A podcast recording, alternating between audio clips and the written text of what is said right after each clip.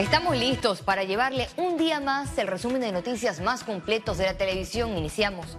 Empresarios de 30 países se encuentran en Panamá para realizar negocios durante los tres días de feria de las principales exposiciones de la Cámara de Comercio de Panamá. Este martes inauguraron Expo Comer, Expo Logística Panamá y Expo Turismo Internacional en el Panama Convention Center en Amador. Se trata de las principales ferias comerciales de la Cámara de Comercio de Panamá, en la que más de 600 empresas intercambiarán contactos y cerrarán negocios. Más allá de una feria de intercambio comercial, sino como el punto de partida para facilitar que las naciones participantes unan esfuerzos hacia objetivos comunes por el bien de nuestros ciudadanos. Este año, ExpoComer se concentrará en cuatro categorías, a saber, alimentos y bebidas, textiles y moda, tecnología y electrónicos y equipos e insumos médicos, que se encuentran presentes en los diferentes pabellones y que serán parte del intercambio de la rueda de negocios donde participarán más de 300 compradores y 15 misiones comerciales. El acto contó con la participación de la vicepresidenta de República Dominicana, Raquel Peña, como oradora de fondo, quien analizó la importancia del intercambio comercial, principal objetivo de estas exhibiciones. Hoy, al igual que cuando Adam Smith y David Ricardo creaban los cimientos de la economía como una disciplina académica, lo que es la producción y el intercambio de mercancías allende fronteras, desempeñan definitivamente un papel de primer orden en lo que es el bienestar de las naciones y a la vez posibilitan el acceso a la economía global y a fuentes de financiamiento. También estuvo presente el presidente de Panamá, Laurentino Cortizo. Les deseo éxito en esta nueva versión de ExpoComer y aprovecho para dar una calurosa bienvenida a los expositores y visitantes de otros países que nos honran con su presencia. Esta edición número 39 de Expo Comer se extenderá hasta el jueves 30 de marzo con foros y congresos en paralelo, así como exhibición de 500 módulos en los que empresas y países muestran sus productos y servicios disponibles para comercializar. Ciara Morris, Econews. Cambiamos al plano nacional. El diputado panameñista Luis Ernesto Carles cuestionó el rol de la Junta Directiva de la Caja de Seguro Social ante la desaparición de 19 mil dosis de fentanilo de la institución. Yo quisiera saber qué piensa la presidenta de la Junta Directiva de la Caja del Seguro Social.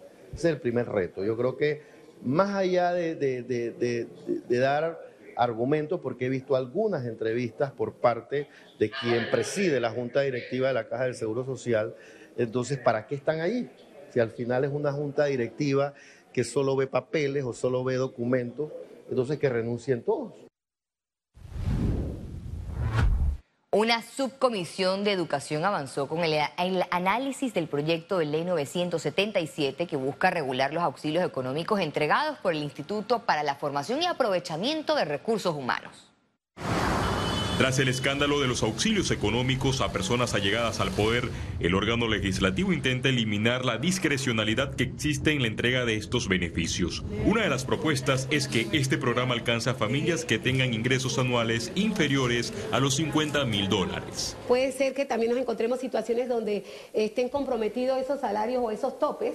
Eh, eh, base a, la situación familiar de cada, eh, podemos decirlo, de cada familia, pero eh, parece que se amplía el debate. Entre los puntos sensitivos está conocer la lista de los beneficiarios, transparentar el proceso y evitar que los montos vayan dirigidos a personas cercanas al poder. Es precisamente una de las cosas que queremos evaluar. Claro que hay discrecionalidad porque estamos hablando de un actor importante que son los jóvenes, son estudiantes, en su mayoría también pueden ser menores de edad, eh, pero también estamos hablando de estudiantes, ¿no? Panameños que tienen que tener también un, cuidado para que se, conozca cuáles específicamente son los montos que se van a utilizar. Luego de la presentación de un informe, el proyecto de ley será llevado al primer debate para su discusión. Sí sé que hay, una, hay investigaciones con respecto a este tema, eh, sí, tiene, sí se tiene que avanzar con respecto a esto, lo que sí es que lo que tengo conocimiento es que se han beneficiado personas pues que parecieran no tener la necesidad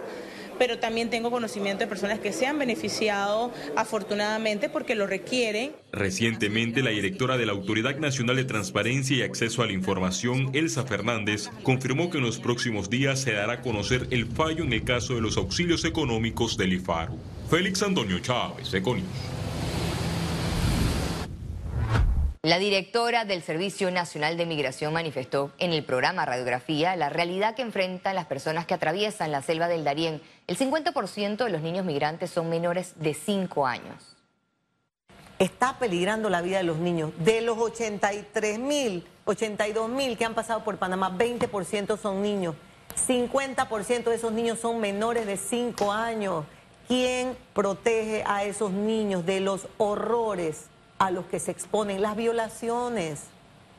Hay padres que venden a sus hijos en la selva porque no tienen plata para pagarle a los guerrilleros que les cobran el pase allá en Colombia de 300, 500 dólares y le dan a los hijos en pago.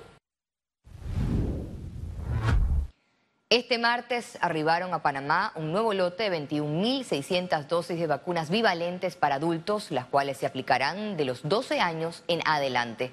El nuevo lote de dosis con la vacuna bivalente será distribuido de forma equitativa de acuerdo con el denominador poblacional a todas las regiones del país. Al último corte semanal se han aplicado en Panamá más de 8 millones de dosis. A pesar de la eliminación del uso de las mascarillas en el transporte público, el ministro de Salud Luis Francisco Sucre recalcó la importancia de su utilización en momentos oportunos que todos aquellos que tengan algún tipo de sintomatología respiratoria, lo ideal es cuidar a nuestro prójimo. Entonces, por favor, recomendación, todo aquel que tenga alguna sintomatología del sistema respiratorio, por favor, utilizar la mascarilla. El Sistema Nacional de Protección Civil emitió un aviso de prevención por mar de fondo en el Pacífico panameño hasta el próximo miércoles 29 de marzo. De acuerdo con la entidad, las regiones que estarán en aviso son el Golfo de Chiriquí, sur de Veraguas, el sector de Azuero y Pacífico Oriental. El mar de fondo es un oleaje largo y continuo que genera tormentas en el mar, por lo que se recomienda evitar actividades recreativas. El nuevo secretario de la Juventud del Partido Cambio Democrático, Derek Echeverría, negó que exista la posibilidad de sentarse a conversar con la facción liderada por Rómulo Rux. Pero uno lo, estamos viendo con las acciones de las reservas. Eh, a representantes, alcaldes, yo creo que a la final ella es una política comprobada y créanme que en su posición ella lo haría, pero a la final la otra facción no creo que aceptaría con las acciones que está haciendo.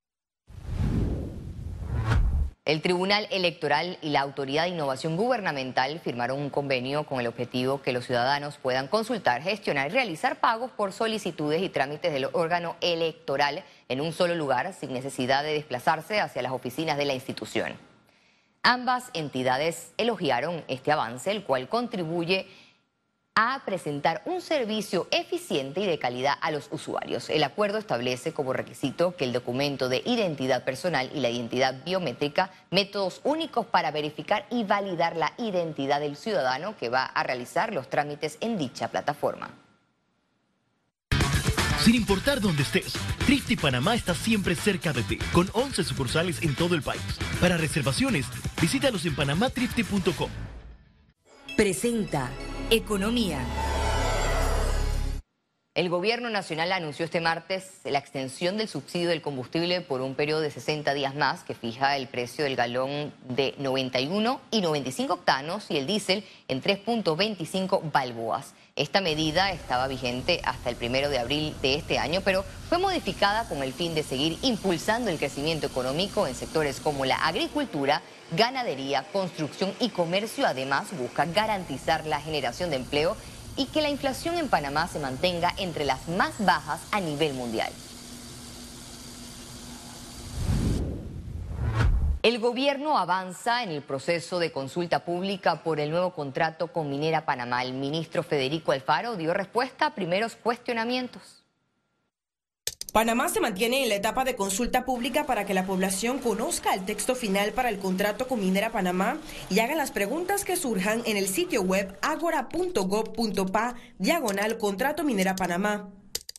Nosotros vamos a revisar las preguntas, vamos a estar subiendo respuestas a cada una de esas interrogantes planteadas por los panameños, pero además vamos a hacer un recorrido a las comunidades, a los distritos de Omar Torrijos, de Donoso, para explicar en persona el contenido de este contrato entre los primeros cuestionamientos que han surgido está si Minera Panamá podrá explotar otros minerales como el oro, aparte del cobre. Si así la empresa lo decide, ellos pudiesen solicitar una nueva concesión, pero bajo ninguna circunstancia el contrato actual le permite o le da el derecho de la explotación de ningún otro mineral que no sea el cobre y aquellos que se encuentren dentro del concentrado de cobre. El ministro Alfaro explicó que solo podrán explotar y comercializar derivados del cobre. Minerales asociados se van a tasar a la misma tasa del cobre. Es decir, van a formar parte del de, eh, análisis fiscal, del componente fiscal, que es eh, impuesto sobre la renta y una tabla de regalías que oscila entre el 12 y el 16%. Para supervisar el cumplimiento de este punto, habrá autoridades de comercio, ambiente y trabajo con oficinas en la mina. Esta consulta pública se extenderá hasta el 22 de abril. Ciara Morris, Econews. El Aeropuerto Internacional de Tocumen informó que para este 2023 prevé mover 17 millones de pasajeros en sus terminales aéreas. Según la administración del aeropuerto, esta estimación se debe a que en el 2022 movieron más de 1.500.000 pasajeros, razón por lo que ven con optimismo que en el 2023 puedan rebasar los niveles del 2019, año previo a la pandemia.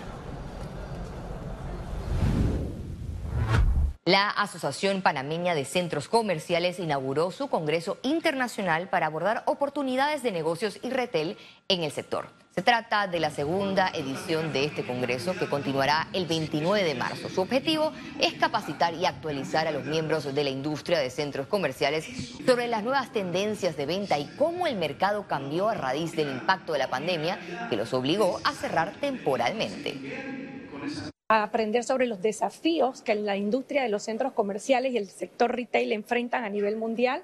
Sabemos que luego de las pandemias ha cambiado eh, muchas situaciones en las cuales ha impactado nuestro sector. Sin embargo, eh, la asociación está comprometida con brindar y dotar a nuestros comercios de esas herramientas que a nivel mundial están funcionando